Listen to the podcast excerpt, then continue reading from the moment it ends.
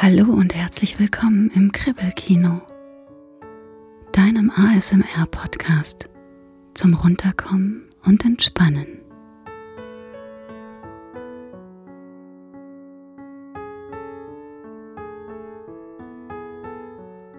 Heute erzähle ich dir das japanische Märchen der Frau Yuki. Mach es dir deshalb jetzt ganz bequem Leg dich auf die Couch oder auf dein Bett, deck dich zu, schließ gern die Augen, wenn du magst, und lass dich einfach fallen. Der Podcast ist dafür gedacht, komplett abzuschalten.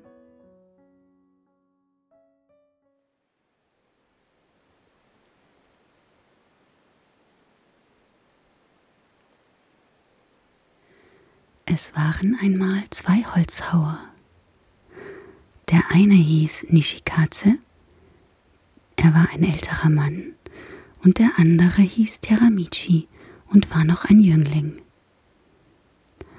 Beide wohnten im gleichen Dorf und gingen jeden Tag zusammen in den Wald, um Holz zu hacken. Um in den Wald zu gelangen, mussten sie einen großen Fluss passieren, über den eine Fähre fuhr. Als sie eines Tages spät mit ihrer Arbeit fertig waren, wurden sie von einem furchtbaren Schneesturm überrascht.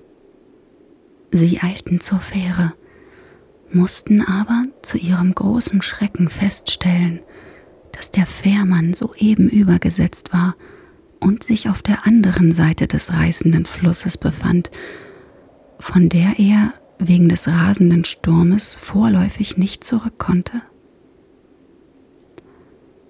Da die beiden im Freien das Ende des Sturmes nicht abwarten konnten, beschlossen sie in das Haus des Fährmanns zu gehen, das in der Nähe war, und dort dessen Rückkehr abzuwarten. Gesagt, getan.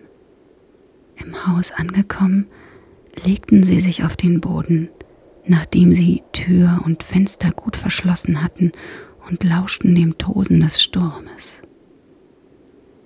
Der Ältere, müde von der Arbeit des Tages, schlief bald tief und fest. Aber der Jüngere konnte kein Auge zumachen, denn das Heulen, Brausen, Rauschen und Krachen war unheimlich und das Häuschen erzitterte in allen Fugen. Plötzlich gab es einen fürchterlichen Schlag, als wollte der Sturm das Haus zertrümmern. Tür sprang auf und ein eisiger Wind mit einer riesigen Schneewolke drang herein. Entsetzt starrte Teramichi auf die Wolke, denn diese bewegte sich auf und ab und nahm schließlich menschliche Gestalt an, die Gestalt einer Frau in Weiß.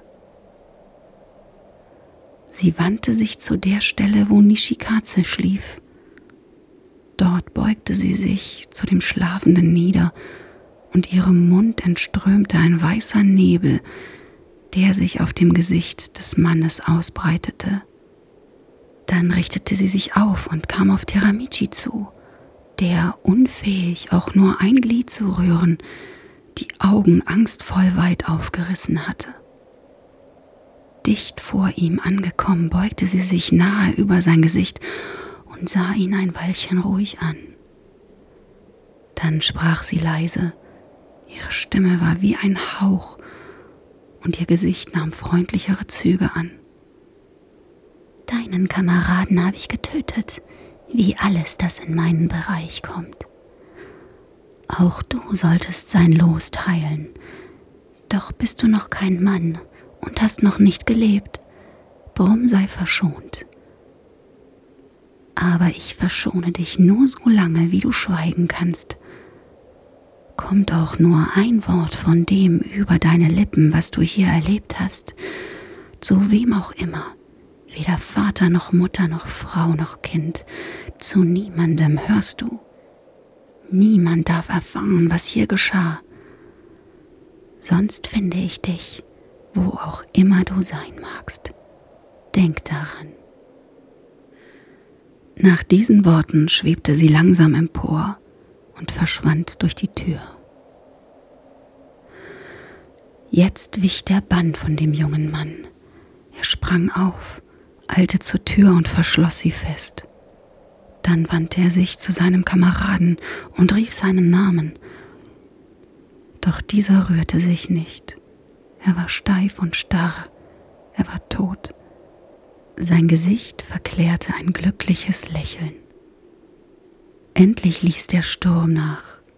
Der Morgen brach an und der Fährmann, der nun zurückkehrte, fand beide Männer in seinem Häuschen und hielt sie für tot, für erfroren. Doch als er sie heraustragen wollte, tat Yaramichi einen tiefen Seufzer, schlug die Augen auf und kam bald wieder zu sich, während Nishikaze tot blieb und begraben wurde. Der junge Mann ging nun wieder seinem Beruf nach. Er wanderte tagtäglich in den Wald und erzählte niemandem von seinem Abenteuer mit der Schneefrau, denn er war sich sicher, dass sie eine solche gewesen war. So vergingen zwei Jahre. Als er eines Abends nach vollbrachter Arbeit wieder heimwärts wanderte, begegnete ihm ein junges, hübsches Mädchen, das ihm so gefiel, dass er sich auf ein Gespräch einließ. Das Mädchen erzählte ihm, dass es weise sei und zu entfernt wohnenden Verwandten wandern wollte, wo es hoffte, aufgenommen zu werden.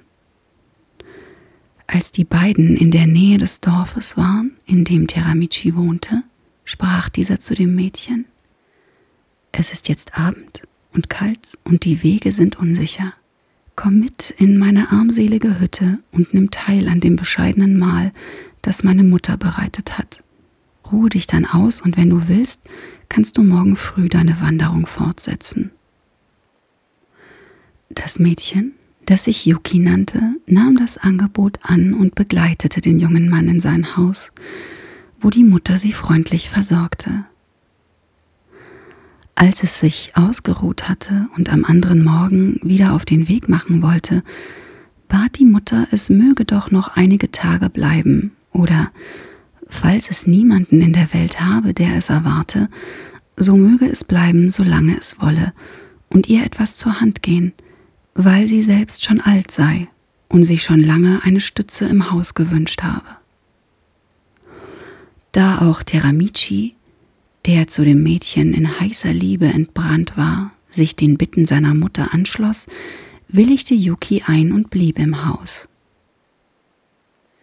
Manchmal, wenn ein Mann einem Mädchen mit reiner Liebe zugetan ist, passiert es, dass das Mädchen schließlich auch Liebe empfindet.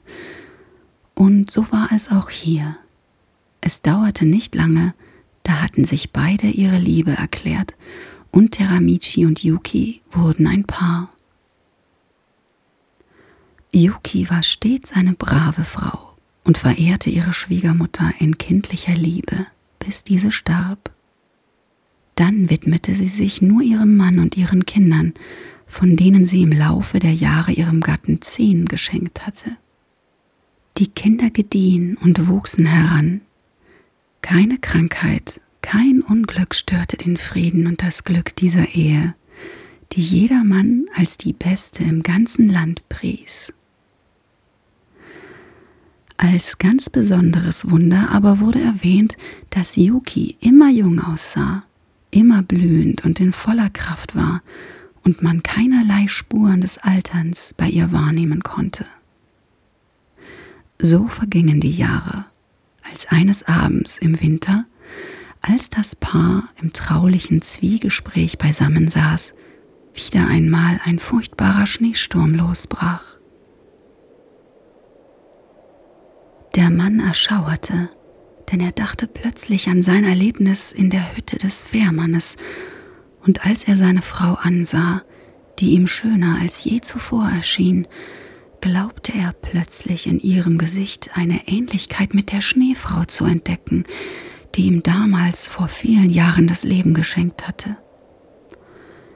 Diese Ähnlichkeit trat immer deutlicher hervor, so dass er sich nicht zurückhalten konnte und rief Nein, du bist schöner.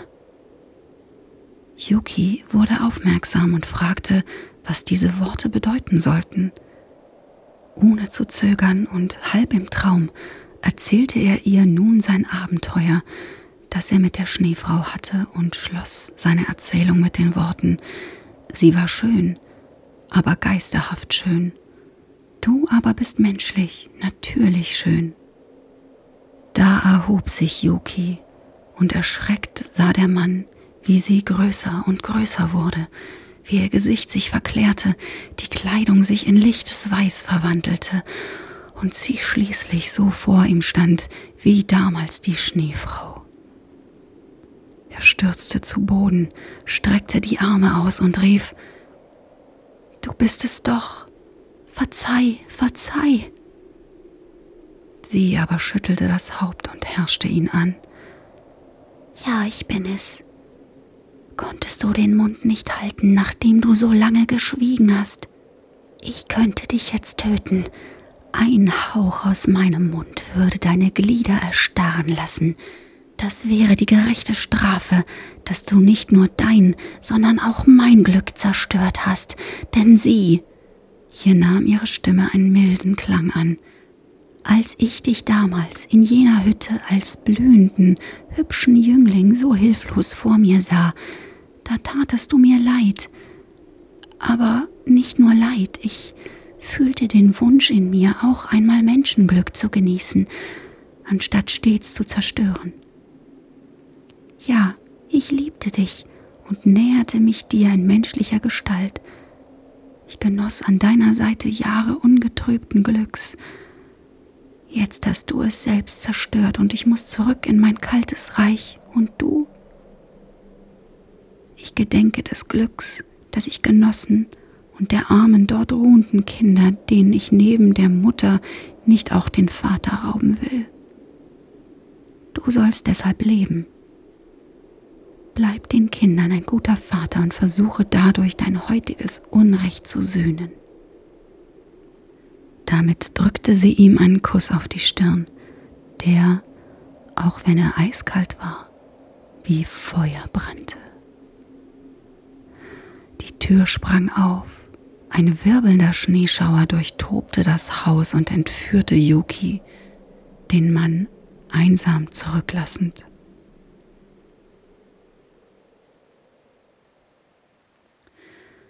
Von diesem Tage an blieb er, auch wenn er sonst stets heiter und guter Dinge war, ernst, und kein fröhliches Wort kam mehr über seine Lippen. Er lebte nur für seine Kinder, zog sie zu tüchtigen, braven Menschen auf, und als nach vielen Jahren wieder einmal ein Schneesturm brauste, nahm dieser die Seele des Mannes mit und brachte sie zu seiner Yuki.